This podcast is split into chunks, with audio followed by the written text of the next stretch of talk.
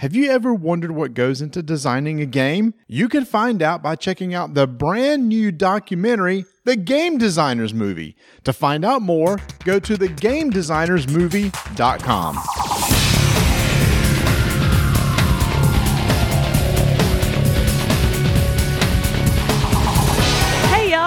how you doing? I've got a big cup of joe from the Central Perk and I am ready for rolling dice and taking names. Today the guys will review Bargain Quest, Watergate, and Ragusa. They also bring back Flying Squirrels. Could you be more excited? Hello, and welcome to another episode of Rolling Dice and Taking Names. This is episode 179 entitled I'll Be There for You. My name is Marty. And I'm Tony. And Tony, when I look at this title, I got to know is it the Bon Jovi version or is it the Friends version? It's the Friends version. I'll be there for you. Exactly. So it's from the Pretenders, of course. And uh, when my daughter moved to Tulsa, The Pretenders. I thought it was the Rembrandts. Oh, the Rembrandts. I'm sorry, I looked it up just a few minutes ago. That's how quickly my mind went.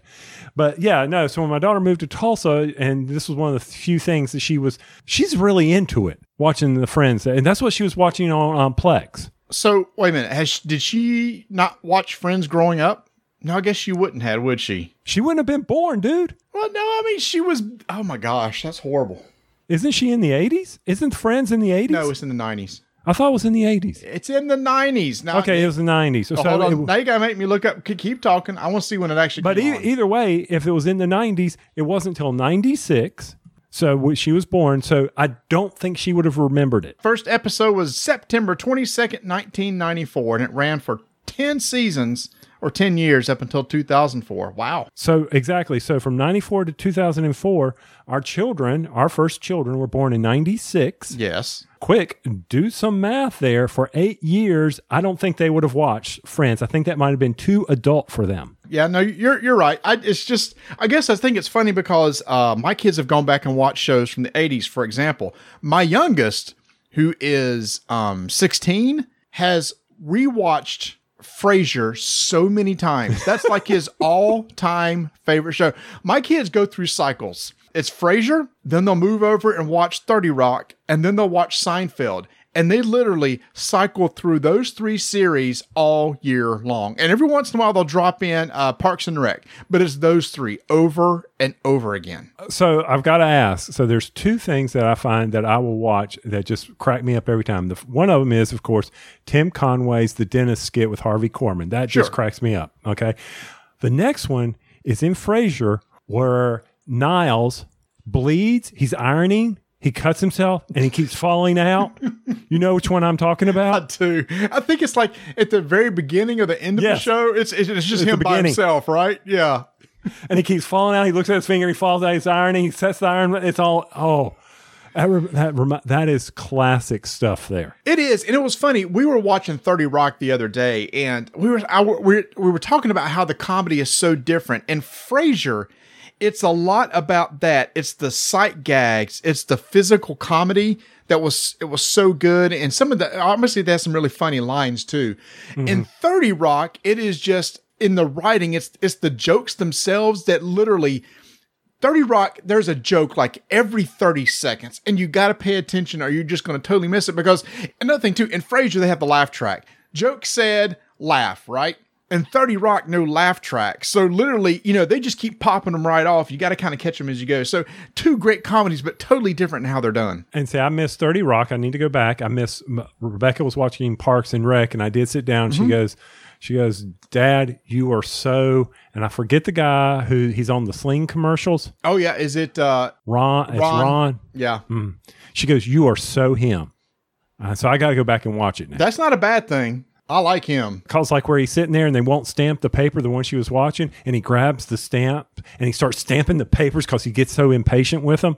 She goes, "See, that's you." And I'm like, "Okay, all right." But the reason why I bring this up, and I mentioned already, moved the little one to Tulsa, Oklahoma, and I spent two days driving a budget 16 foot truck from Charlotte, North Carolina, all the way to Tulsa. And we had a wonderful time. Can I tell you that, Marty? I wish you were with me in that truck. So that's Tulsa, Oklahoma. For those who aren't familiar with the United States, that's about in the middle of the country, right? So you're on the east side and you drove about to the middle, right? right. So over 1,000 miles over a two day period through some beautiful, ooh, drove through Vanessa's home state. Mm-hmm. Drove through Alabama. Drove, Yep. Yep. Uh, I drove through Alabama, Tennessee, Georgia, made it into Arkansas or Arkansas, and also into Oklahoma. And people would say, well, why didn't you just go North Carolina to Tennessee to Arkansas to Oklahoma? Because I wasn't driving a 16 foot truck through the mountains of North Carolina. I'm not Well, doing now, it. I 40 is not that bad. You're not really driving through the mountains per se. No, you're not. But but it, it only added 20 minutes to the drive. And if Oh. you're breaking it up across two days, Oh, yeah, yeah. Yeah, I mean Atlanta's bad enough, but I could just see the brakes giving out on this truck. But the best part of this was the fact, and the other reason why we got the Friends theme here is so she takes the couch out of the bonus room, Yeah. and we get it loaded up in the truck. Everything's ready. We make it to Tulsa. By the way, oh my gosh, it's hot! Holy cow! In Oklahoma? It's it's a dry heat, but uh, that's what everybody kept telling me. But anyway, it was 98 degrees on move-in day. Woo! I'm telling you. And they, they were the apartment was kind enough. She's on the sixth floor. You bring everything in on the um, lower lobby, so seven flights. I'm like, oh, this is great. We're using the elevator. They locked the elevator down for us, so we're unloading the truck. It's time to get the couch up Yep. to the apartment. Here we go. So we put that couch. We turn that couch. We try to get it in the elevator. Ooh, didn't go that way. Mm, okay, let's turn it. Let's try to stand it up a little bit. Let's shimmy it in. Mm, it's not going. It's just a little too long. Maybe I don't have it. Guy comes up and tries to help us. He says, Well, you know, when I put my couch on, I had to take the legs off. Oh, yeah, yeah. And I said, Okay, okay. If you'll note, this one doesn't have legs about these two little inch wheels. Oh. It doesn't have any. Oh, wait a minute. What floor is this on? Uh, her apartment's on six, Oh, joy. and we're on the lower lobby, so seven flights, just keeping count. So I'm foreshadowing here. But anyway, so next time we, we're still working, another guy comes up and he says, Well, I'll help you. I said, Well, thank you for helping me. He starts kicking the couch, trying to get it into the elevator. He, he's kicking the couch like that's going to do anything. I'm like, Well, I appreciate the help, but stop.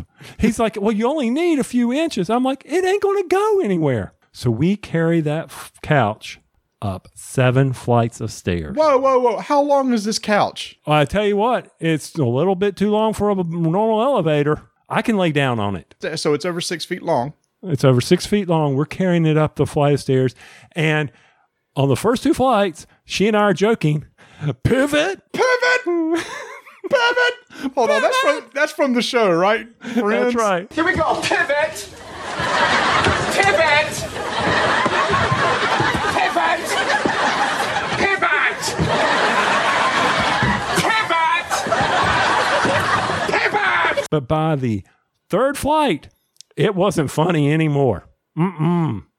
Oh, but we got that couch up there. So that was our experiences of moving the little one into Tulsa, Oklahoma. And if anybody's listening to the show still and you're in that area, send me a note because you know you always like try to have people that you can contact in case something happens to a family member. You know what I'm saying? Since you mentioned it, just before I forget about it, have you ever seen the bloopers of that scene with the couch? No. From Friends? Dude, go watch it. It's the funniest thing. They can't get through it because, uh, what's his name? Sh- uh, Schwimmer? I can't think of his first name. Uh, David Schwimmer. Yeah. Dave Schwimmer, who, who plays Ross, is doing that pivot, pivot, and the rest of them are just dying laughing the whole time. Y- You, got to go watch the bloopers. It's good. okay. I'll go do that. Oh, when I got back from Oklahoma, guess what showed up the next day? What? Our ship naked Gen Con game box. 50 pounds of games. Wait a minute.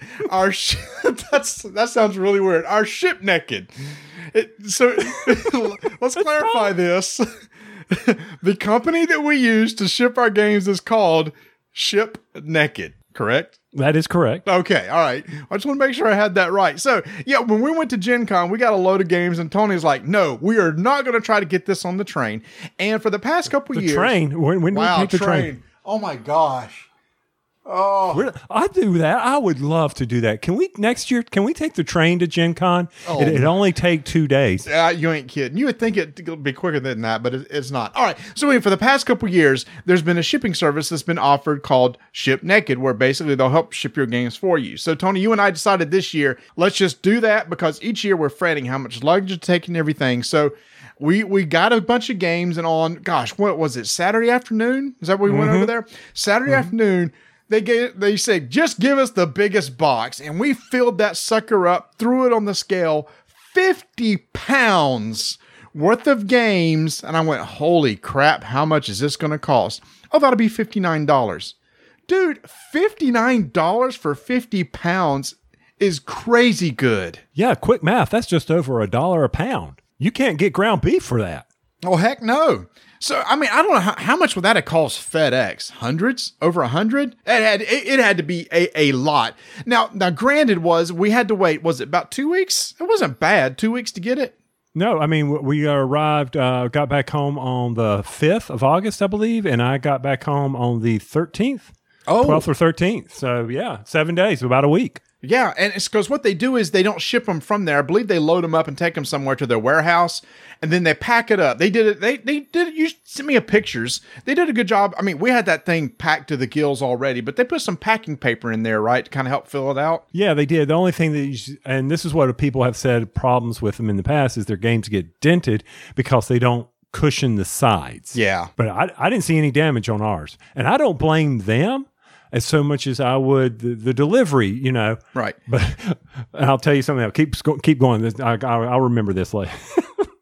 Well, no, I, I was just going to say it was it was just a fantastic service. So if you ever go to Gen Con, uh, there's a booth right outside. And let me tell you, go on Saturday afternoon. Do not wait until Sunday because there was a huge line on Sunday. So anyway, so yeah, we got all, all of our games. We'll mention what a couple of them are, but Tony's dying to say something over here. Oh Lord! So I get home, and um, Donna's still in Tulsa. So I get home, and this box of the games. You know how most of the times your packages are put near your door. Sure. Not this box. It's in the middle of my sidewalk. It's like the guy came up and said, "Forget this crap." Wait a minute. He just left it. I mean, what about if it rained? it would have gotten wet. Oh my god, I would have been mad then if that had happened. Oh, me too. Because we've not like we haven't had afternoon thunderstorms around here in the Carolinas, but whoo, yeah. I, I came home. I'm like, why is? It? And I, I picked it up and I said, okay, I understand why, but I don't appreciate it. I understand why, but I don't appreciate it. So, dude, I can't even remember what's some of the stuff that we brought. I know uh, one of the games we're super excited to play, we hope to play soon, is City of the Big Shoulders, Yes. which is a heavy economic game uh, that we're looking forward to play. But what's what was some other goodies in there that we got? Well, our Funkoverse, which I'm still Oh. uh, enjoying. We, yep. That was a surprise, dude. Uh, when, when we when we were asked to go try out the Funkoverse, which is basically it's a uh, it's a it's not it's not it's a tactical fighting game basically Right. uh, on a board, but you're playing like little, little miniature Funko. So I thought, oh geez, this is not going to be any good, and I was wrong.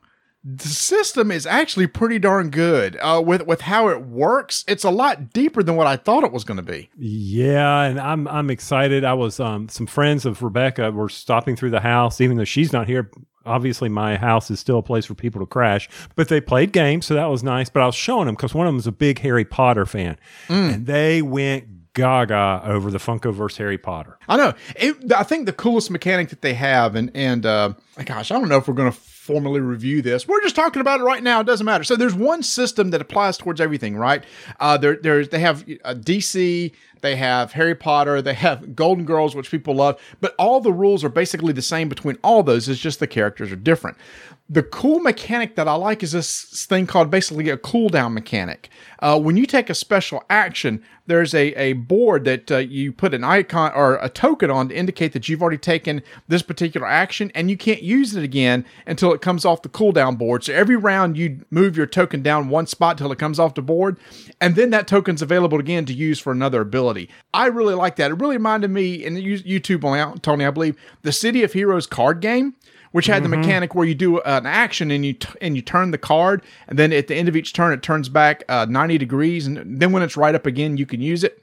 It's the same sort of cooldown thing. Really enjoyed that. Um, another one that was in there, Era. was in there from Plan B. Oh, I cannot wait to play. I see so many people playing that right now, which is basically like it's not a roll and write, but it's a draw and build, like draw cards, or is it a roll and build or something like that?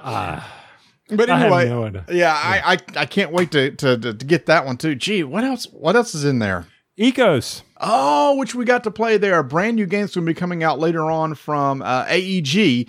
We played a quick game of it there at Gen Con. It was late one night. We need to we need to get it and try it again. To us, we said it was like a a, a little bit deeper version of Rise of Augustus because you're drawing things out of a bag in order to activate cards. So uh, we definitely want to try that again. One I can't wait to get to the table for you guys is because we saw this from Cryptozoic, and I'm like, wait a minute, what is that?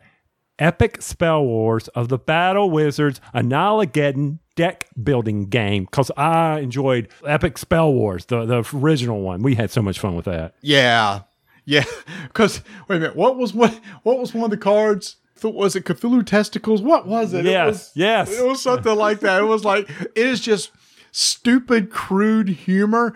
But the the deck building mechanic is really cool, where you try to put uh, abilities together to make these really cool abilities. And when you when you cast the spell, you got to say the long name because it's just really crazy name at the end. Yeah, dang, I forgot about all those games we picked up there. That's cool. And why am I telling you? And they could stay in my collection, but no, some of them are going to come back to yours. Now, one that uh, I picked up personally um, was Seven Wonders Armada. I've been dying to get that because I, lo- I still, Seven Wonders, I always enjoy playing that. Look forward to playing that game.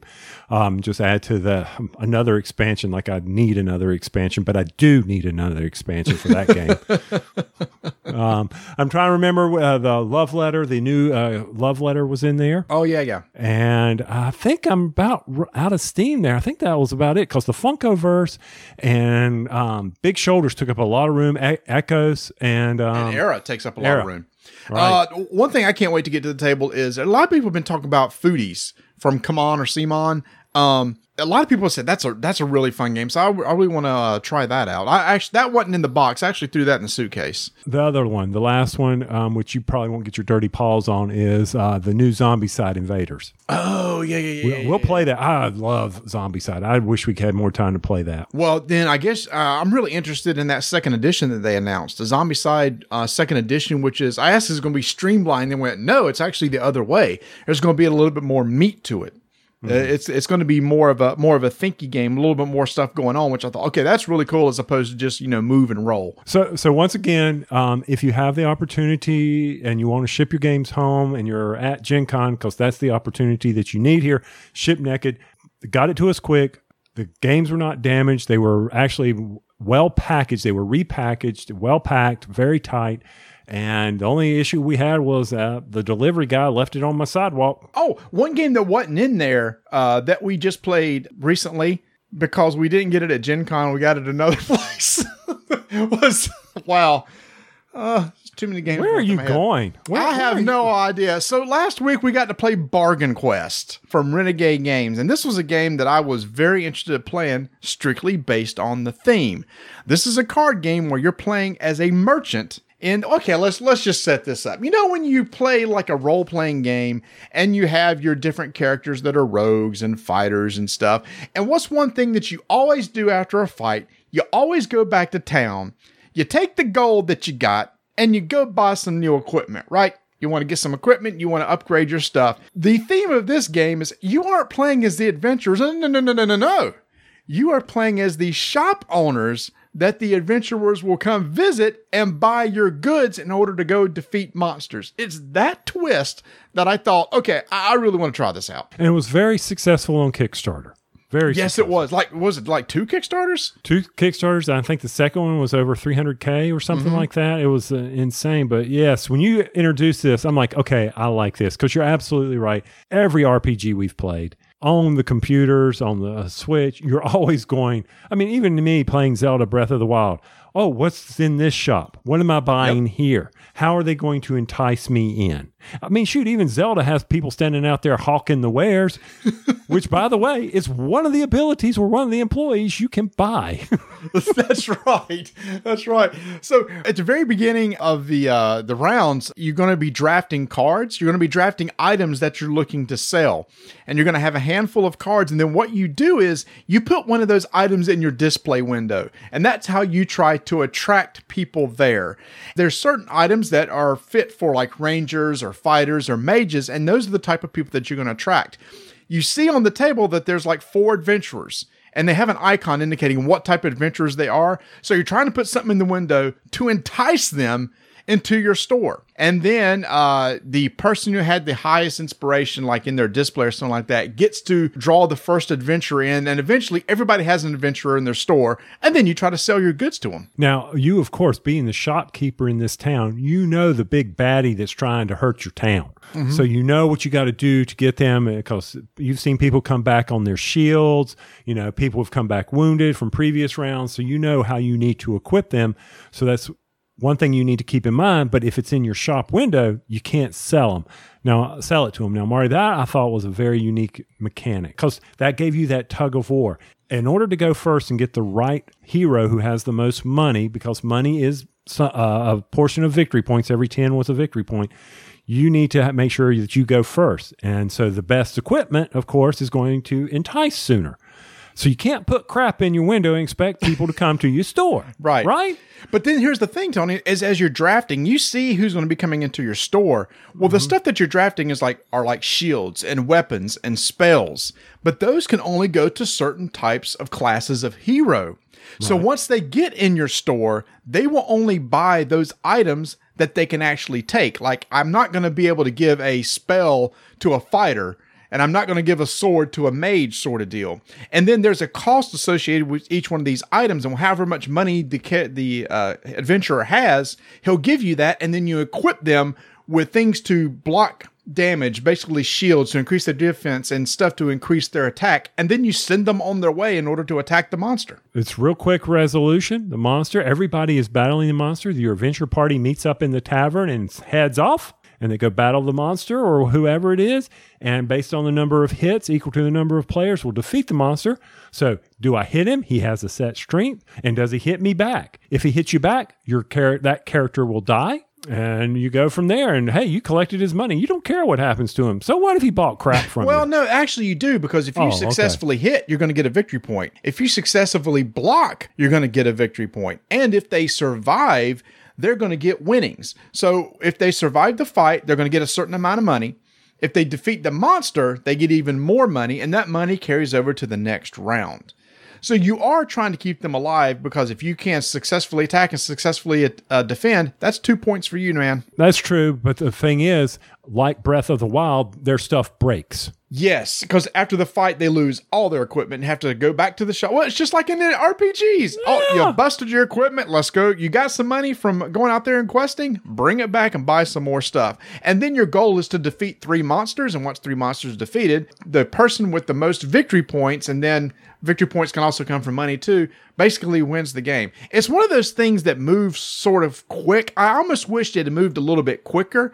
I was enjoying my time playing it, but I almost wish it, it was taking us. Well, I guess it's going to take at the most twelve rounds because we're mm-hmm. playing with four people. You automatically do a damage every round. If nobody else damages him, he'll at least take one damage. So Right. you're going to get th- three monsters, four, so at least twelve rounds. I wish it was about three rounds shorter. It was staying a little long on the table, and there's a lot of randomness to it. Because even though you're drafting cards, if you can't get the right cards to sell to the right adventurers, basically somebody can come in your store and you got nothing to give them. And that happened to me a couple times. And that was Yeah. tough then. It's like, what do I do then? I, I basically can't put anything on this adventurer. So, but then there are upgrades you can make. You can make your display window bigger. So you can put two items in your display to help attract people. You can carry, you can increase your storage to carry more cards over from round to round. And like you said, you had what was it? What was a hawker? Mm-hmm. Which basically allow you to sell the item that's in the display window. That's exactly right. Standing out front, saying, "Come take a look at this." Enjoyed the game, um, but there were two things for me that I felt like did, were a detriment or a I don't want to say a con, but one of them was the iconography on the cards.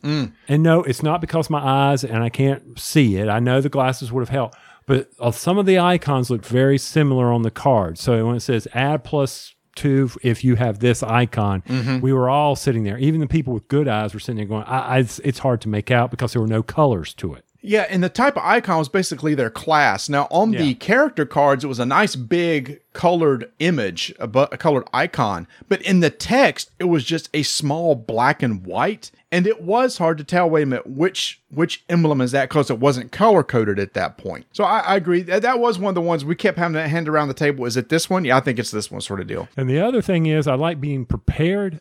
And I mean, some people will like this, but I personally, when when Nate taught us this game and he told me about this was going to happen, I'm like, I got no way to prevent that or shut it off. That right before you go into battle, a random card hits you, and it could be a bad thing or a good uh, bad thing or a good thing. And I mean, it, it was thematic. In other words, oh, you're getting ready to go up against the monster, and you are awesome plus two on your hits. Or you're like lazy or something, minus one on your defense or something like that. Exactly. Or you're just mediocre, so no effect. So, you know, that was the randomness to it. So you didn't know if you were going to you hey, I thought I was going to succeed, but you didn't. But that's Bargain Quest. Yeah, it's it's out now or out now or coming out soon. Thematically, I think it's a really cool game. I, I thought thematically being playing as a shop owner in a in an adventurer story, I thought was really neat. So if anybody's interested, go check that out. Last episode, we had this big, long, mega Gen Con thing. And one thing was missing from that episode, Marty. Oh boy, what was that? Us talking about the games we got to experience. It was all these people talking, but we we only talked about a few things. You're right. There's a lot of games that we got to play that we didn't really get to talk about on the show. And now I want to talk about them now, plus some other things. So We're going to do our flying squirrel segment, something we haven't done in quite some time.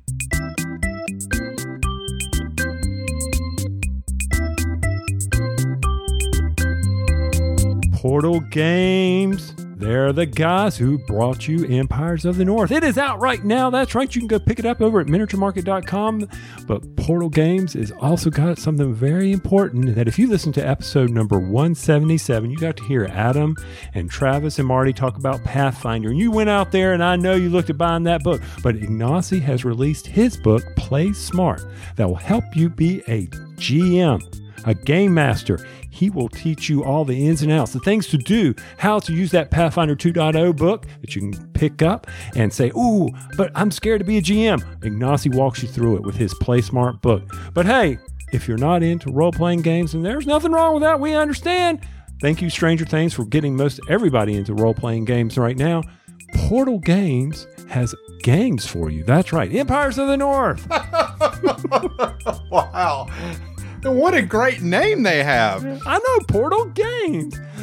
Uh, they had a successful with Predator closing out. That will be shipped out pretty soon. But once again, Empires of the North is their big release.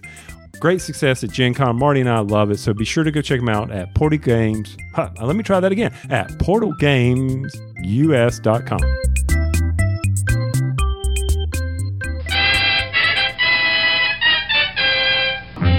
time for Flying Squirrels, two minute discussions on topics that have our attention. For now. Now here's something we hope you'll really like. And it's another segment of Flying Squirrels. In this, what we're going to be doing is each of us will be talking about a topic for only two minutes. And when our time is up, you will hear this sound indicating it's time to move on. Tony, are you ready to go? Okay, the first thing I want to talk about that we, I don't know, did we mention this on our Gen Con episode, Marty, where we sat down with Emerson? We did not because we did that on Sunday and our last recording was Saturday night. That's what I thought. So Marty and I got to sit down with Emerson. Matsuuchi. Thank you. You knew I was pausing there because I was going to mess it up. But he has a game coming out that's going to be produced by IDW. It'll be on Kickstarter in the coming months. No, called- not on Kickstarter. It's not. I thought he was going to bring it on Kickstarter. I don't think, I don't know. It was on pre order on Amazon. Oh, that's right. It was on pre-order on Amazon, but then they took it down and brought it back up. I am just eating up my two minutes. This you is are. Metal You're Gear. 37 seconds in. This is Metal Gear Solid. I never played the video game. Mm-hmm. Never played it. So this sound means nothing to you. It means absolutely nothing to me. But when Emerson started talking about it, you could just see the passion that he had for this game he was developing. And I'll, I'll admit, Marty, when he was introducing it and he was doing the demo with us, I was digging it. because uh, it, it was just like, oh wow, check out how these guys are AI programmed into the game. You're going to try to be stealthy. You're. I was just like, oh Emerson, this is incredible. I was ready to buy his demo copy. Yeah, no, it, he's try, he's trying to totally recreate the very first Metal Gear Solid game. He's going to create a campaign where he can play through the entire game. He said it was a passion project of his. He said he would literally done this for free. That he loves this game so much. You talk about the AI. The boss was what was cool. You had a deck for the uh, the boss, and you you played a card that tells you which way the boss moves and looks and goes to the bottom of the deck. Over time, you learn the boss's pattern, and you could predict what he's going to do, so you can get in position in order to shoot him like you can in the real game. So I'm going to tell you right now before my two minutes is up, start saving up if you're a fan of the Metal Gear Solid video game. So be sure to check that out. Another thing that Tony and I got to check out was an a new technology that's going to be implemented on some CMON games called Taburu. We got to sit in on a special presentation of this basically electronic board that you set a board game on top of that can monitor where your positions of your models are on the board. And Tony, we sat down and got to play Zombicide. We actually played through a, a quick game of Zombicide where each of the models has has an ID tag on the bottom of it, and there's places on the board where you can put it where it indicates like what room you're in. And then you actually sit there and you play through Zombicide.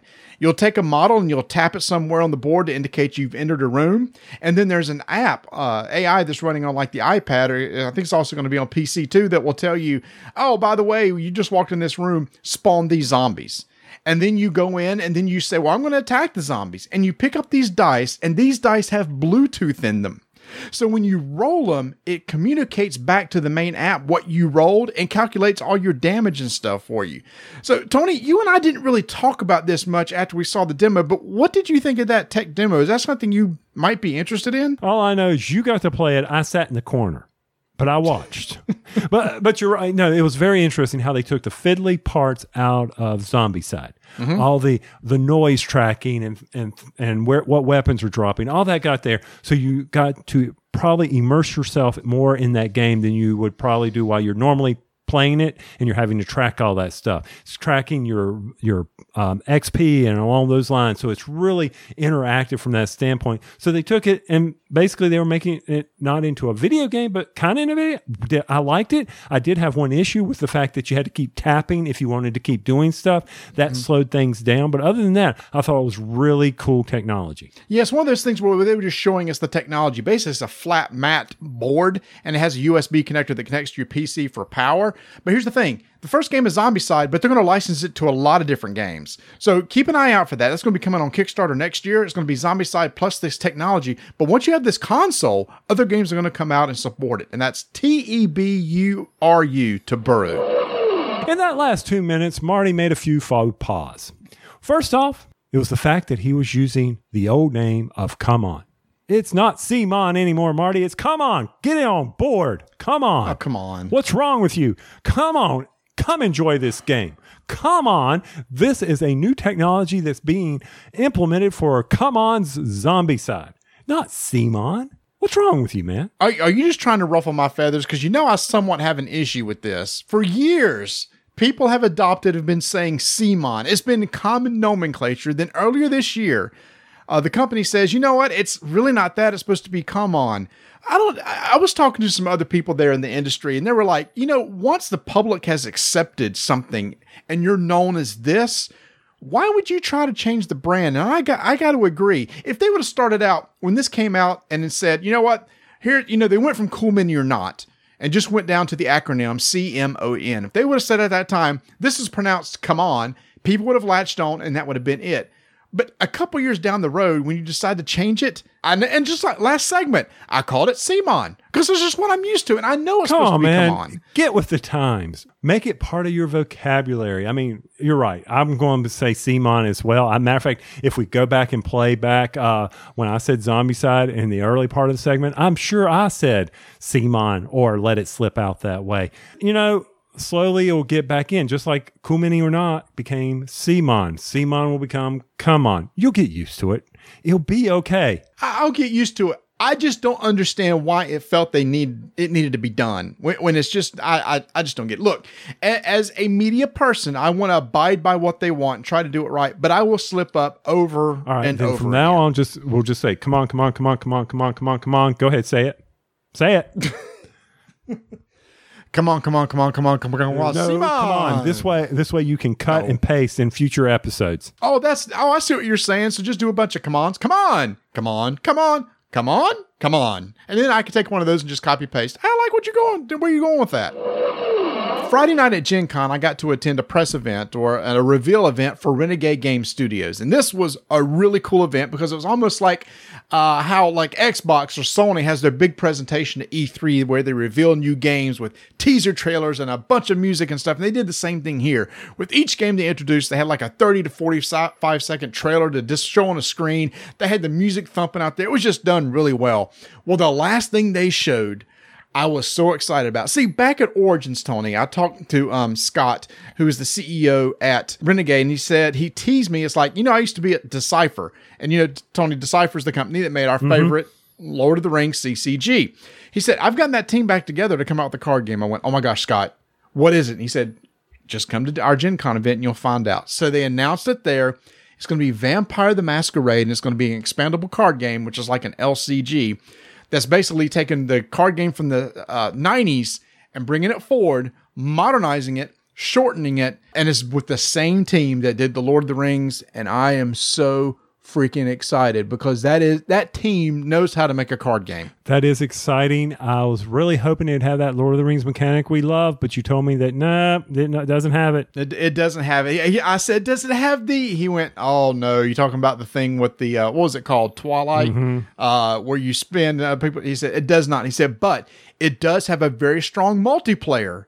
Just like Lord of the Rings did, which is still one of the best multiplayer card games we ever played. Well, would you get it, teach it, and as long as I'm not having to buy any packs, I'm okay. Well, it's not coming out till next year at 2020. So I don't know anything about it except that he said strong multiplayer support, plays less than five, four to five hours, which is what the original did. Expandable card game. Look for it next Gen Con. So we'll be following the progress of that. That's Vampire the Masquerade expandable card game coming from Renegade Games. All right, we're about out of time for Flying Squirrel, so I got to get a whole bunch of other stuff said. So, first off, we played a really fun card game from Plan B called 5211. The name of the game tells you the rules of the game. It's about majority. it was a blast. We played it uh, a couple times over at Gen Con. I had, a, I, had a, I had fun with that one. So, Marty, I know you have it. It was about majority. That tells you everything you need to know. You don't need to worry about it. Just go look at The it. The rules are five. The rules are five three one one, and it's, It's not about 5 3. I said 5 2 1 1. Is it five three or It's five, five two? two. Oh, so you don't even know the rules. It's on the deck. Oh my gosh. So anyway, then we stopped by Boards and Dice, and I got to see their new launch of Yedo, one of my favorite worker placement games that Marty has not yet played with me because. Well, you know, he just hasn't had time because he's such a busy man. But oh, one of my favorite, one of the neat things about this, Marty, is they get, you won't understand this, you get to go past the guard. And that's a very important aspect of Yedo that would frustrate the mess out of people. Love that worker placement game. I'm very excited for that. The board looked? Gorgeous. Oh my heavens. Oh my gosh, this deluxe version looks amazing. Just me seeing the art on the board got me excited to play. Yeah, I, I can't wait. So let's see. The card game is about majority, and this game is about a guard. Okay, everybody knows everything they need to know about. Go look games. it up. Keep, Keep, going. I don't have a lot of time to explain the full game, or we do a review of it next with Skulls and Sails Ascension. That is the next expansion. Ooh, you can raid. You're a pirate. You're moving a ship around the board. New mechanics in Ascension, but it's still got the good stuff, the deck building that I love so much with constructs and the heroes. I'm really excited for that expansion of Ascension, Skulls, and Sails. Wait a minute. You actually sell. There's actually something while you're selling a Yeah, ship. you're selling around the ship, and it's how you can defeat the monsters or take the various cards. oh, cool. Yeah, Cool, it's cool, uh, the the board comes more into play than just laying the cards out. So very important aspect of the game. And then finally, another one thing I want to mention. Oh, we got to see the Dark Tower. Dum dum dum. Restoration Games. The engineer was there. Tim, wasn't it? Tim was Tim his name. You talked to him. You stood there and Gaga went Gaga engineering. No, I got guy with him, but I I don't. I don't remember the name because I'm a, you know, I'm, I'm a software engineer like him, and he and I are geeking out. And Rob Daviau's like, "Holy crap, you actually know what you're talking about." I said, "See, Rob, I'm not all stupid." That's right. So we got to see the Dark Tower. Now it wasn't all dark; it was all white and everything, but we got to see it work. And it was really cool. It came in a suitcase with a bunch of foam around it. So that's the Dark Tower. So it does exist, people. That's it. That's it from Gen Con. This episode, we're actually we're going to do another segment of No Quarter Required. We reviewed a board game for the Switch, and we're going to do Raiders of the North Sea. But there is a patch coming out for that game this week that's going to fix an issue that we were having. So we wanted to wait until we get that patch so we can see how well it works now with the patch and everything. And during that segment, I was going to talk about these other games, but I'll just go ahead and, and talk about them now. Tony, you know, at the beginning of our segment, on uh, No Quarter Required, I put in some theme music that means a lot to us. And that was the theme from Bubble Bobble. Yeah. And just recently, it was announced there's going to be a brand new Bubble Bobble coming out for the Switch. And I literally squeed in my chair when I saw the trailer for it. You did what in your chair? Squeed, you know, squeed. Oh, oh, okay, I see. Um, yes, when you posted that, I was like, "Up, there goes the rest of my life." For those who don't know, Tony and I played this game in college, and there's like a hundred levels, right, Tony? There was a yes, there was a hundred levels, and and we could finish it. You and I could, could finish it repeatedly, no problem. Marty, you're going up, left, right. We had it all history. We had everything. We had all the moves down. We were moving fast through that game. I am. Oh, mm. Had everything memorized, so I cannot wait to see that uh, coming back out. Speaking of old school games, there's another game that was out on the Switch called Pyrum, P A W A R U M. Did you like Xevious, Tony? You remember that game where you were moving forward on the board and shooting things, and uh, you could upgrade your weapons and get better weapons and stuff? Remember that old arcade? I remember that, but I, I don't think I ever played it a lot. So So this is like an old arcade 80s style shooter, but this it's really cool. You have three buttons and you shoot either a red, a blue, or a green gun, and it's like a rock paper scissors. Like for example, if I shoot a blue object with the green gun, it does more damage. If I shoot a green object with a green gun, it like builds up my shields. If I shoot a green object with a red gun, it does something else. So as you're playing the game, you're constantly changing which gun you fire with in order to take advantage of the uh, ability of either boosting your shields, dealing extra damage, uh, recovering health. It is a trippy, trippy game. But if you like old school arcade shooters, this this is really cool for the Switch. I have a lot of fun with this one. so I can't even do a dodge in Breath of the Wild, and you're now wanting me to match colors and unmatch colors to do certain things. It's not going to happen, dude. Oh, blow my mind. I'll give it credit. On the bottom of the screen, it has a key. So as you're playing, you can automatically see sh- what shooting what will do with the gun that you have. So it takes a while to get used to, but after a while, it becomes uh, intuitive. That's Paw A Rum, currently out on the Switch, and I can't wait for Bubble Bobble. Is it all over, Rock? I guess so.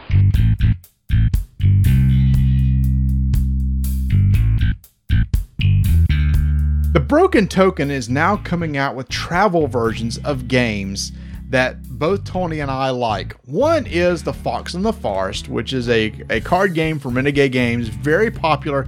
They have this nice little wooden container that holds all the cards and tracks everything on the board. That is really cool. But the one that I'm most excited about, Tony, is the travel version of Gravwell mm. from our good buddy Cory Young. We loved that game. That was one of the first games that Renegade ever put out. And now Broken Token has made a wooden board game version of it that folds into itself. The the part that you fold out holds all the cards and the pegs and everything, and you fold it in. And then on top is a pegboard for basically tracking your ships and how they move around the outside of basically the Gravwell. I need this so I can carry it around and play this game because if you've never played Gravwell, it's a fantastic game, and now there's a new way to play it. So if you want to find out more, you can go check out Gravwell and travel the Fox in the Forest over at thebrokentoken.com.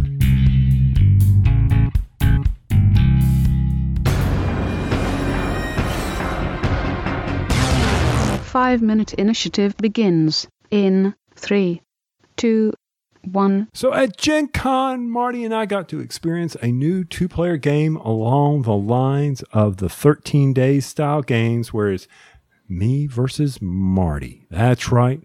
We're going after each other because It's a two player game where we're going after each other. Boy, your description of games is spot on. I know they are, and people are appreciating it. They really are. So anyway, it's called Watergate. I'm not a crook. One person is playing as Nixon, and the other person is playing as the press, trying to expose Nixon, trying to get the man impeached. Did you know Nixon didn't get impeached? Uh, That is correct. He quit before anything happened. Here's the thing, Tony. When this was happening, I was too young to understand what was going on. So it wasn't until later that I like all these jokes were being made, and I just didn't get it.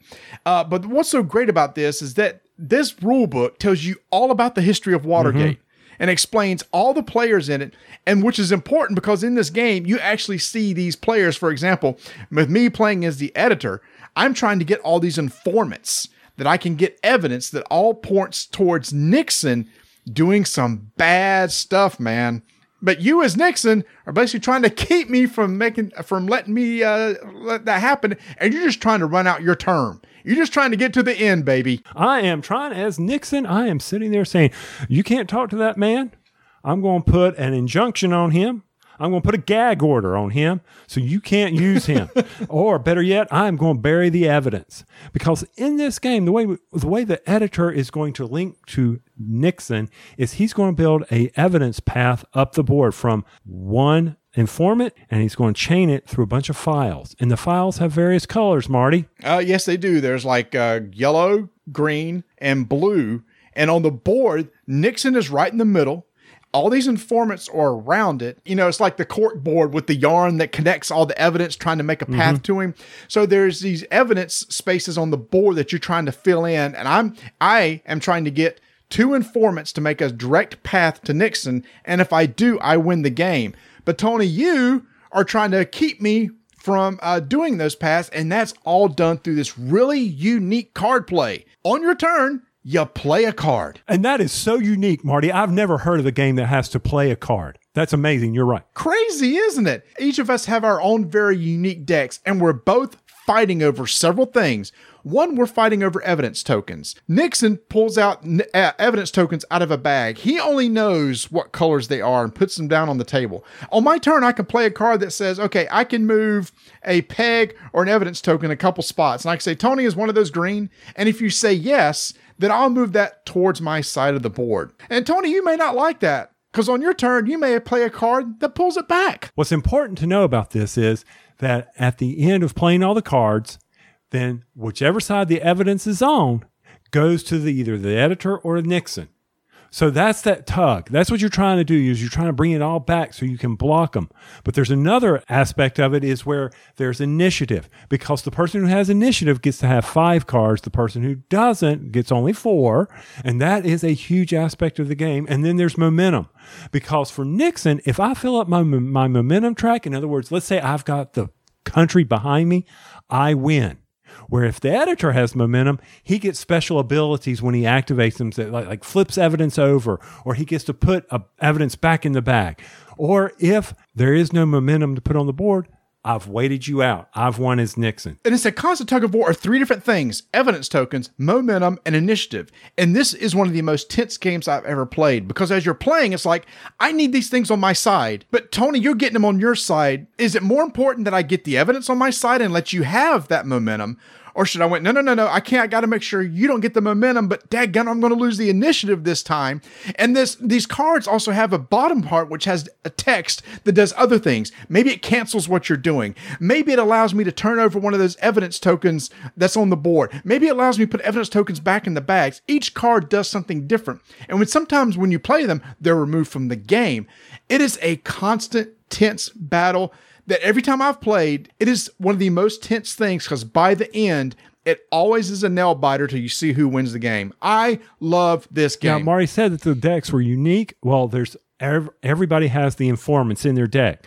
So, and this is something I didn't want people to think. Well, how do I keep the informants? If Nixon discards an informant, they're flipped out of the game. So that limits the number of people he can use. So, but like Marty was saying, these cards, if you discard a card, it usually has a high value that will move the evidence or momentum or initiative on it, and you're giving that up. Removing it from Yeah, the game. move. And it's a it's a tense type of decision to make. Love the game. Recommend it. Go check out Watergate. If you don't know anything about Watergate, it will teach you. If you still don't want to learn about Watergate, it's a great game regardless. And here's the thing, Tony, that game's a 30 minute game. 30 to 45 minute at the most. It's easy to set up, quick to play. This is up there now with Undaunted for my the best two-player game of 2019 for me. That's Watergate from Capstone Games and designer Matthias Cramer. Five minute initiative is complete.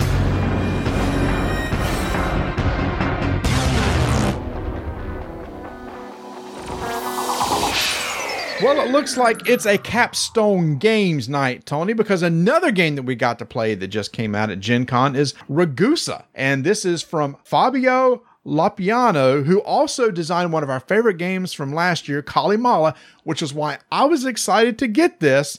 And Tony, go ahead and give us the history. What is Ragusa? Well, there was some debate about this because we thought it was Dubrovnik and the old walled city, and you said you read that, but further research says that Ragusa is in Italy. Well, here's the thing is right in the board BGG description, set in the legendary city of Ragusa, now Dubrovnik. See, I, I, yeah, that's what caused confusion right there. But what is not confusing, let's get to the game. Because well, I posted this on Instagram, my, my weekly Instagram post, and um, Yeah. I posted it, and somebody asked me a question. Wow, that looks like a tough game to set up. And Marty, it wasn't. oh jeez oh my gosh. Literally okay i, I this is not uh, this is not hyperbolic. Is the right Hyperbolic is a type of uh, is- line, but go ahead. hyperbole? I don't know where you're going. this is the truth people. That game can be set up out of the box in three minutes. Uh, the reason why is because every, uh, number one it comes with inserts for all the people's pieces. There's little boxes that hold your player pieces. You basically just hand them a box and a player board. They put three tokens on their board and they're done on the main board you put three tokens and shuffle some cards and put out six cards and you're done in three minutes the board is set up and Ready to go. Ready, that is a big, big plus for me right off the bat. How fast it is to set up, as opposed to Calimala, which takes a lot more time because there's a lot of random tokens that are put out. Shuffle the tokens, put all these tokens on this action selection mechanic, put all the tokens on the scoring track, shuffle those and randomize those. That one takes a lot longer to set up than what this one does. First plus of the game. Keep going. You're going to keep going with the pluses. Okay, here it is. Another easy thing. Tony, on your turn, what do you do? Each person t- gets a turn and they get to, Place a house, that's it, boom, place a house, and that is your entire turn. but there's a lot of restrictions on where that house can go. Okay. yes, there is. But essentially, you're placing your house on one of the hex tiles, on, the, on one of the vertices of the hex tiles of the board. And when you place a house, it's going to be adjacent to three other hex tiles, and you get the benefits of all those tiles if you have the right resources to be able to build there. Is that what you're talking about? The restrictions? Yes, you got to have the right resources in order to put there. If you've got a house, you got well. First off, the first move you got to get wood. All right, so that's Yep. that's a requirement. There's no other.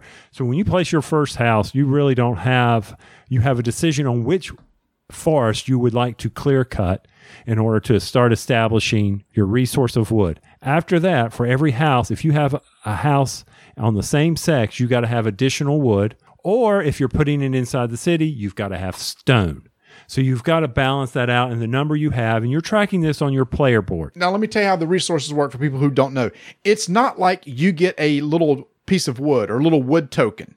It's a card. It's a little square card that has the numbers on each edge one, two, three, four. Flip it over and it's five, six, seven, eight. And on your player board, you have all the resources you can get. There's six.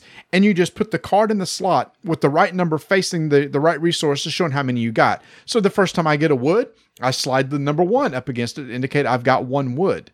Now, do you like that, or would you rather physically have a piece of wood sitting in front No, of you? I was fine with that, and I like the fact that the wood didn't disappear. Yeah, because you don't spend resources. There's only one Uh, resource whoa, in this whoa, game whoa, of the six You you, ever don't sp- spend. You do spend resources. There's uh uh There is only one resource you ever spend, and that's fish. What about when you go and sell to the market? Those are commodities. That's splitting a hair. No, it's not. There's six resources and there's three commodities. The resources are wood, stone, we already talked about, fish, mentioned that, grapes, olives, and what am I missing? There's ore and stone. So I think and when you're teaching the game, just like we're talking about it, there's this little concept where you're sitting there. Now, which silver. ones do I spend? Yeah, it's, silver ore. I'll make that clear. Or silver ore. Okay. Yeah. Silver or stone, as we were saying all night. Silver ore stone. Silver ore, O R E. Not Yes. silver or stone, silver or stone. E- either way, th- that's the first thing you've got to get past people when you're teaching this game. All right, is this whole resource thing, and to to get a grasp on how that's going to work. Because most games we're used to doing is you're going. If I'm going to build a house, by God, I got to use the wood. Mm-hmm. No, you've clear cut this forest. You got it stacked up. You can go to Lowe's and pick up as much wood as you want to get, or Home Yep. Depot or whatever you need.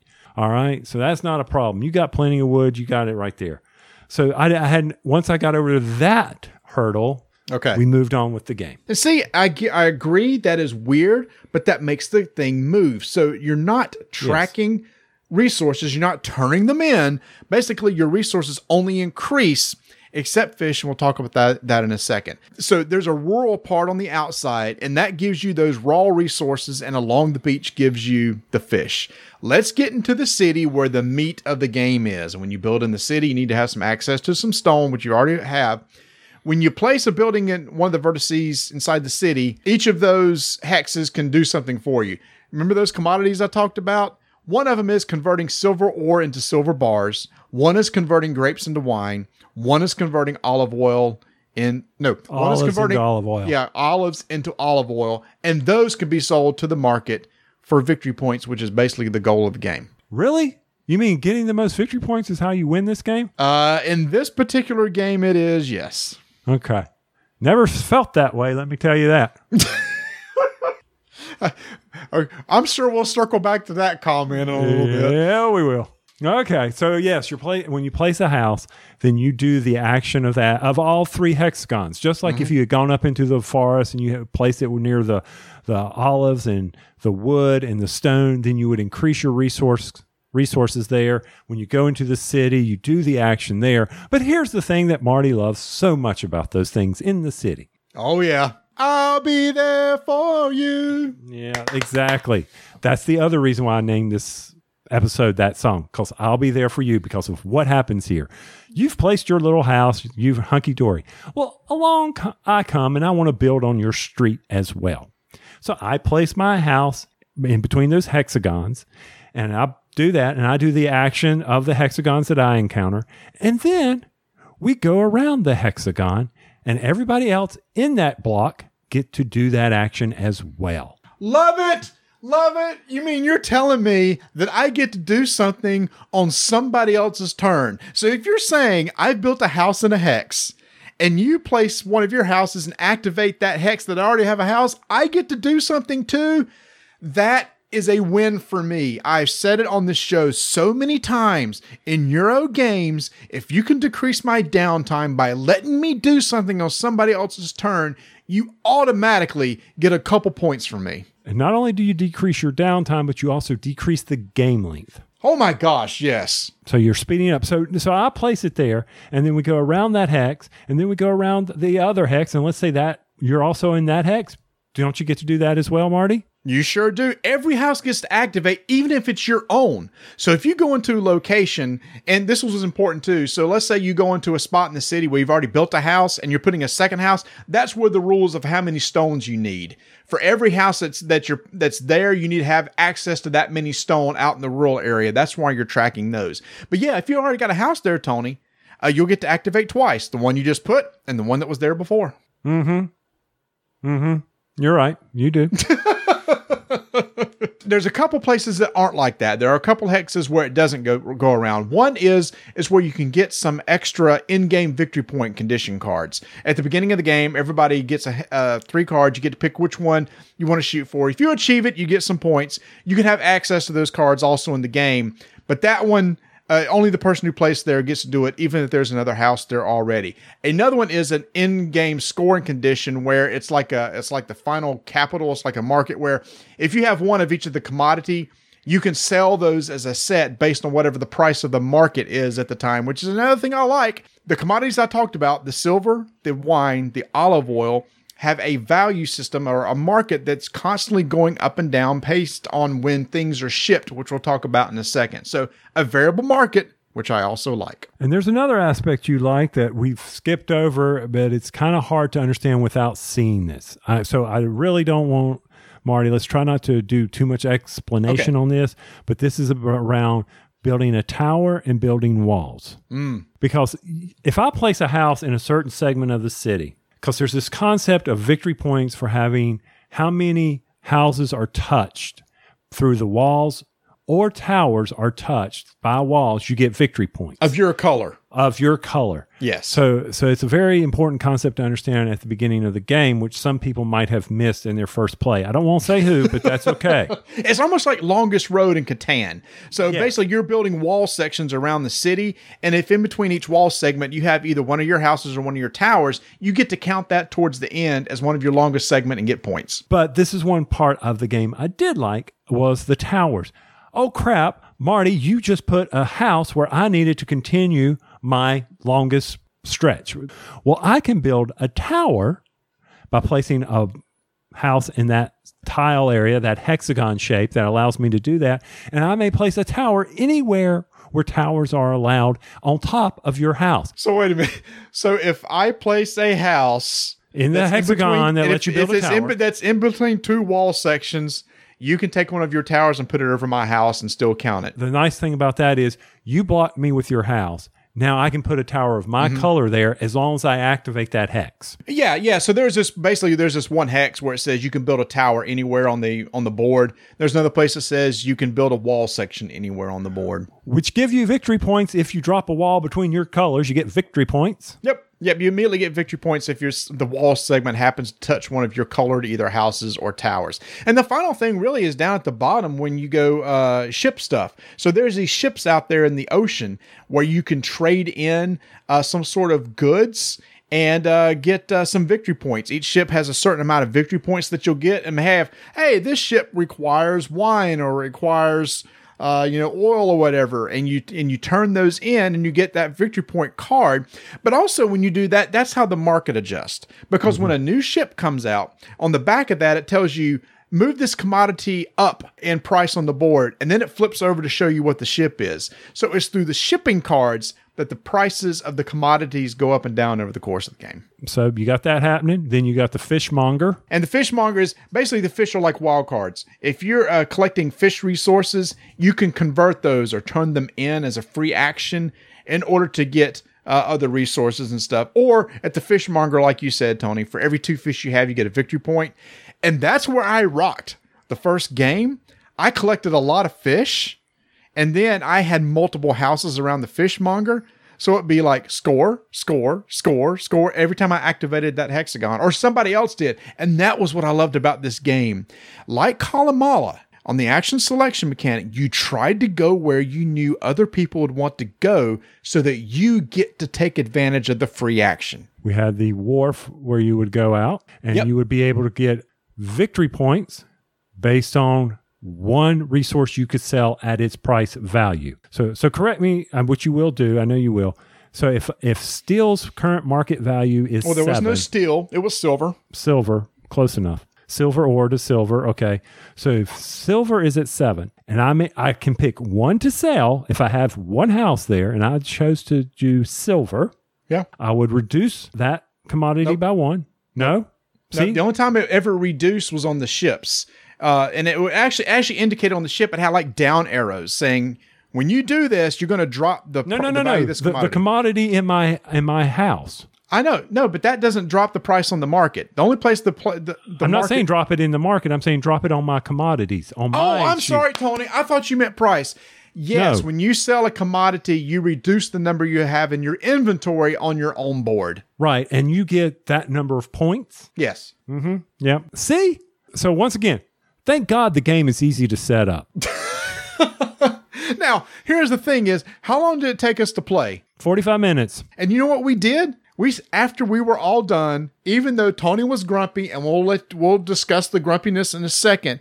We said let's play again, and literally everybody just picked up their pieces, and then we put out six new ships, and we just started right up again within a matter of minutes. And again, we played in probably thirty-five to forty minutes at that point. This game is one of those to me. I could have played more. It's like, holy crap, the game's almost over. It's like, oh geez, we're we're about done. Uh, And it was because the game ends when everybody's placed all their houses. And the number of houses you had depended on the number of players. For four players, it was 10 houses. If you have fewer, fewer players, you get to place more houses. So that's the number of rounds you're going to play, and that's it. I would agree with that. But after our first game, and even our second game, Tony, you were a little bit grumpy. While the three of us, me, Mark, and Nate, were just like, ah, This is a perfect Euro game to have on the shelf for playing in under an hour. You you boys were over there squeeing in your pants. We squeed our pants. That's right. Y'all were squeeing in your pants over there about this game, and I was, mm, mm. I can I can do all the sound effects I want to do here. So uh, first off, let's talk a little bit about the grumpiness. At no time does grumpiness equate to bad game. Never does that happen. I can play a bad game and have a great time playing. So don't don't get me wrong here. This is a very very solid, tight game. It is a game that people are going to love. But for me, it was a game I didn't get, I didn't appreciate, but it made me think how could I have played it better? Because Marty's already mentioned this once. You're trying to figure out the other people's strategy so that you can build off of that, so that you can tie into their strategy, so that you can get your houses activate. I was out of sync with Mark, Nate, and Marty, and I never stood a chance in both games. I was just out of sync. I was one step behind them. There was no way for me to make up the points. And that created gumpiness. Grumpiness, not gumpiness, grumpiness. So that's where I was with this game. I'm glad you told me that because that night you kept asking us why why am I not getting this game? It's like, dude, we can't answer that for you. I, I don't know. I mean, we could just tell you what we like about it. And like you said, it wasn't like you were like, this game stinks because of X, Y, and Z. Now that you've had a chance to think about it, if you played it again, do you think there would be less grumpiness, or is it just one of those things that you know it's just not going to click with me? Well, it's it's a one. So yes, reflection on the drive back to the house, thinking, you know, thinking, you know, mm, okay, what was the problem here? I know the problem is not with the game. It's always inner reflection. It's always good to do inner reflection about things. And if I I will play it again, I will always play a game again, um, unless it's a social deduction game, and you really want to make me grumpy. But I I think if I play it again if I'm in sync with the people playing, I will enjoy it more. But I'm telling you, if you are out of sync or you don't have a very good strategy to be a loner in this game, you have no chance of winning. None. Zero. I, I don't know, man, because How are you going to do it? Because the key to get victory points is to be able to activate your stuff again without having to place it. Uh, that's true. But you could do your own, right? No, you, If- no, if- no, you can't. sure Because then sure you got to concentrate on woods. You've got to go up there. If I want to put four houses in one hex, I got to do a whole lot of wood. You're right. And and there was discussion. It's like, are there certain places you always need to go? Should you always make sure that you try to get some wall sections in order to get points at the end? Should you always go to that Capitol building so that you can sell stuff at the very end of the game? If you have one of each, you can go to the market and sell each one of those commodities.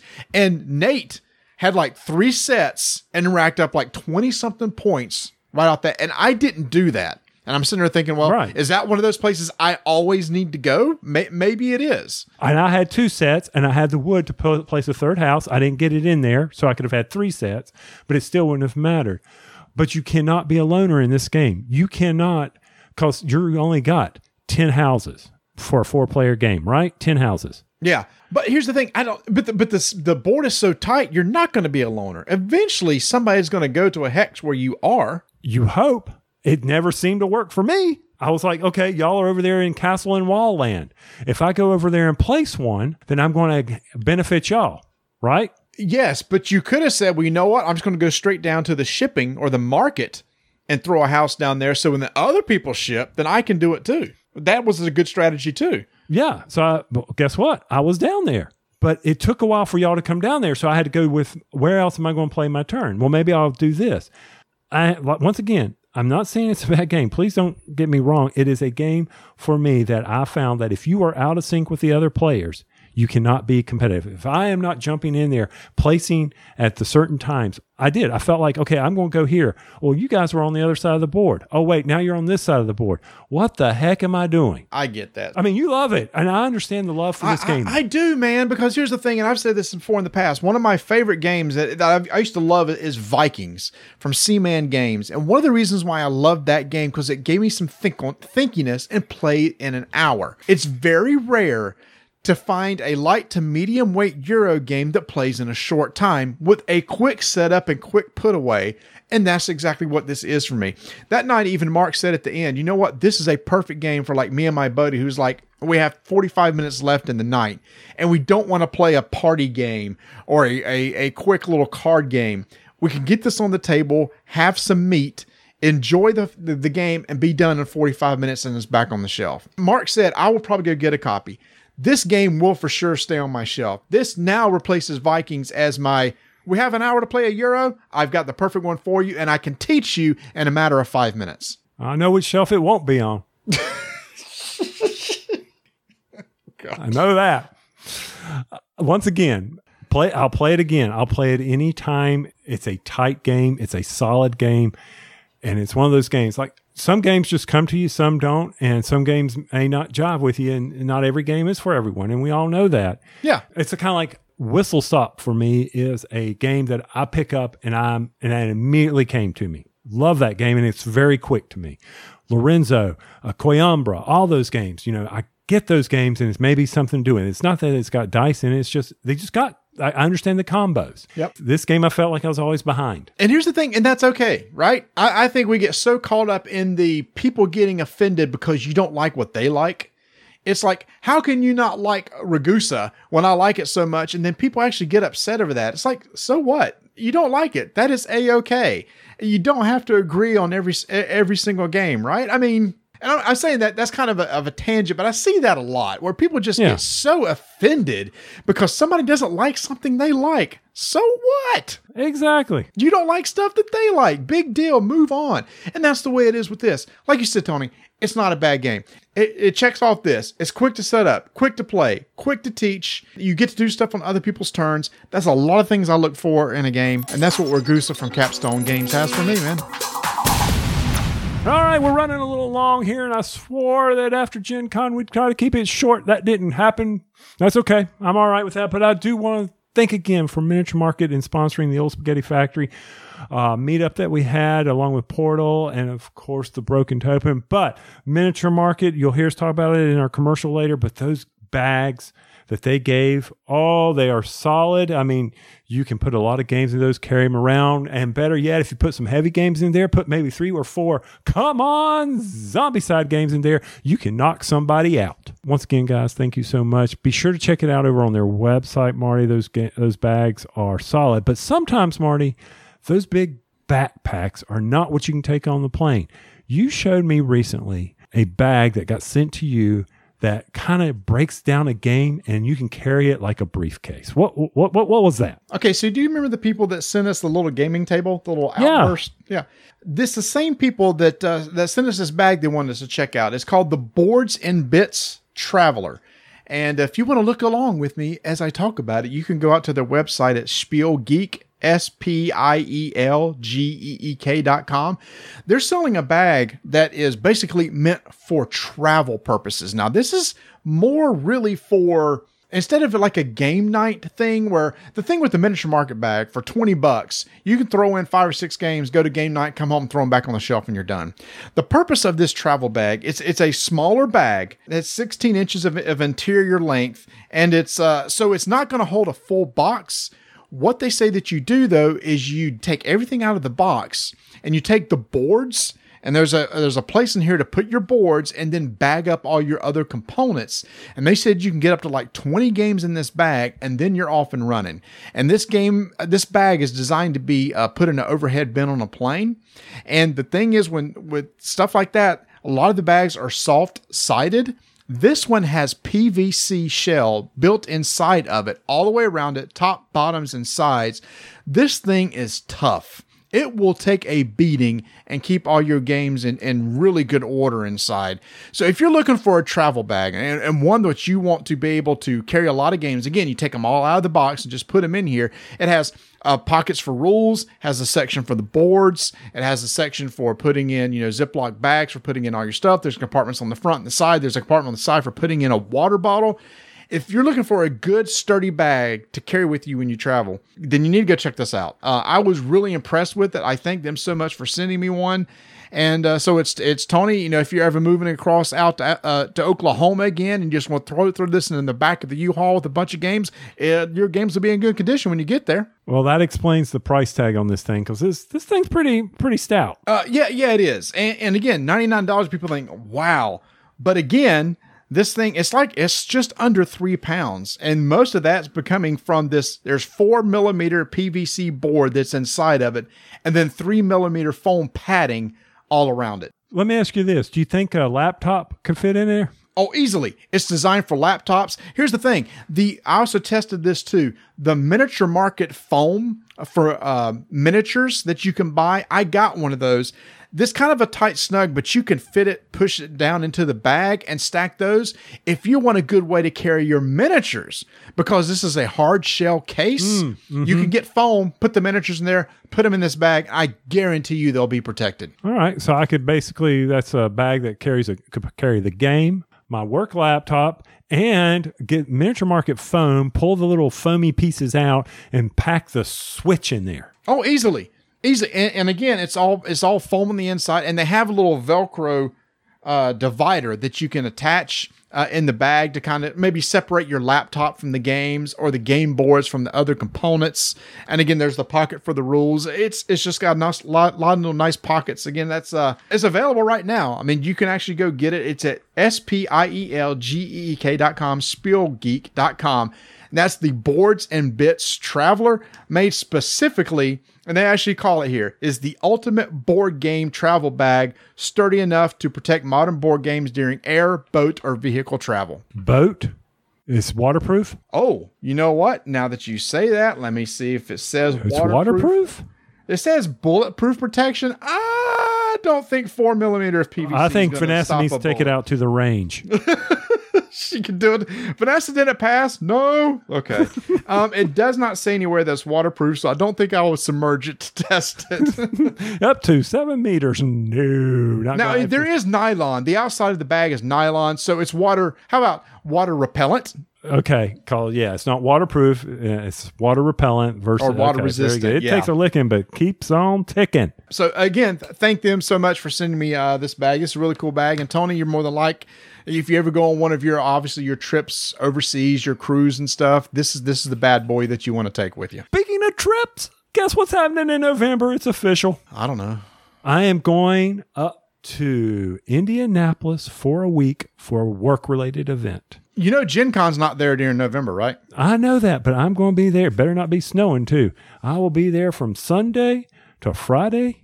And then we got a dinner. I think it's on Tuesday, Monday night. So Tuesday, Wednesday, Thursday, people better be entertaining me. That's all I'm saying there. Why don't you tell people the dates again so they can hook, hook up with you? Oh, we'll put that on a later show. I think it's November, uh, the first full week in November. So whenever that is. But I will be in the Carmel area. I will not be in Indianapolis downtown. I'll be up. I'll be up near the Man versus Meeple Studios in their plush digs. Oh yeah, so I'm sure that David and Jeremy will have you over for a bit and do some stuff. Yeah, right. I'm holding my breath on that one. I've already worn out my welcome there. I know how that goes. So I'm excited about that. Oh, oh, oh, one more thing. Guess what I did? We got back from Gen Con, and not that I had 50 pounds of games happen, but there was a sale, and I ordered us Blackout Hong Kong for $20. I'm very interested in that. That's a that's an Alexander Pfister game. Is that That's correct? it. Yeah. Willie Williams over in our uh, Pod Pledge uh, channel, he said, I posted a quick thing. I said, This thing's on sale for $20, $5 shipping. Should I get it? He says, Heck yeah. What are you waiting on? Hit the submit button. So I went ahead and did that. So I'm excited from that standpoint. Yeah, that that's great. So I can't I can't wait to try the. Oh, I oh I, I'm sorry. Don't Oh, feign the going. enthusiasm. Don't feign the enthusiasm. Oh, that, yeah, yeah, yeah. That's great. no no no. I like his designs. I, I was very interested in it uh, when it came out. And it's just we didn't know anybody that had it. Well, so we had to buy our games. That's really shallow of us, but that's no, okay. no, no, no. I'm not saying. No. Oh my gosh. No, I'm just saying none of our friends bought it either. It's like nobody around here I knew ha- had the game. I love his stuff. Uh, Didn't he make uh, Kanban? Sure.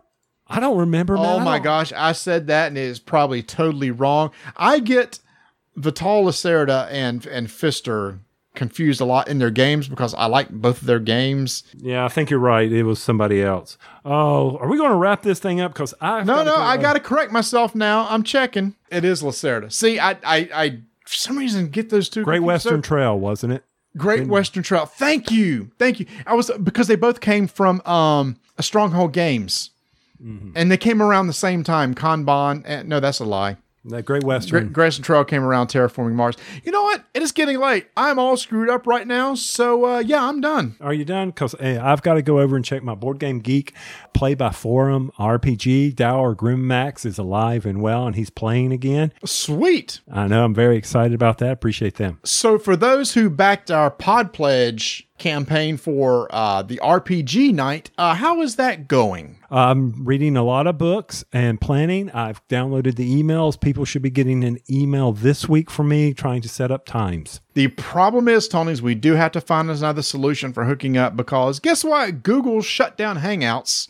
So we're going to have to find another way to kind of uh, hook up and get that working. Well, I don't understand that. Google Chat is still, or Google Hangout Chat is still going to work. We're, we're on Hangout right now. That's true. I, I don't know what the limit is. There is something that, that it just doesn't work anymore. So we'll figure it out. I'm not worried about that. We can go old school. We can do it by paper. By mail? By mail, yes. We'll do a, we'll do a mail in one. Either way, I've got to go over there and hit a few roll buttons. But for your games, be sure to keep rolling dice. And taking names.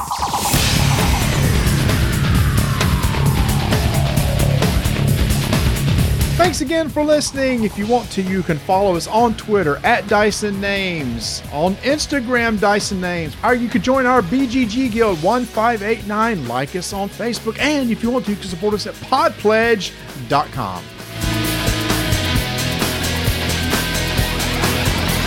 Episode 179. Okay. 179. And here we go. Where are my glasses? On your head. we just got our stinger.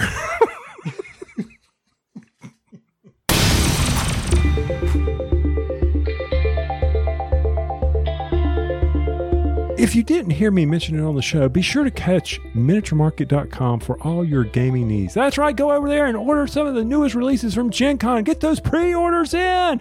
Get you a beautiful game bag or some plushy, puck plucky foam. What's that foam stuff called, Marty? That where you put miniatures in? Pluck foam. Mm-hmm. Some of the coolest stuff where you can pull out certain pieces of foam and mold it to the right pieces and hold them right there. And you can, oh, shoot, rip out the whole thing, put a switch in there, or who knows. Oh, dude, that's not a bad idea. That's what I was saying. And then you could do it for your like your power cord. Oh my gosh. Yes, and your Joy Cons and your controllers. Look at you. I know, get you some of that plucky foam or pluck foam or whatever you want to call it. That's at miniaturemarket.com.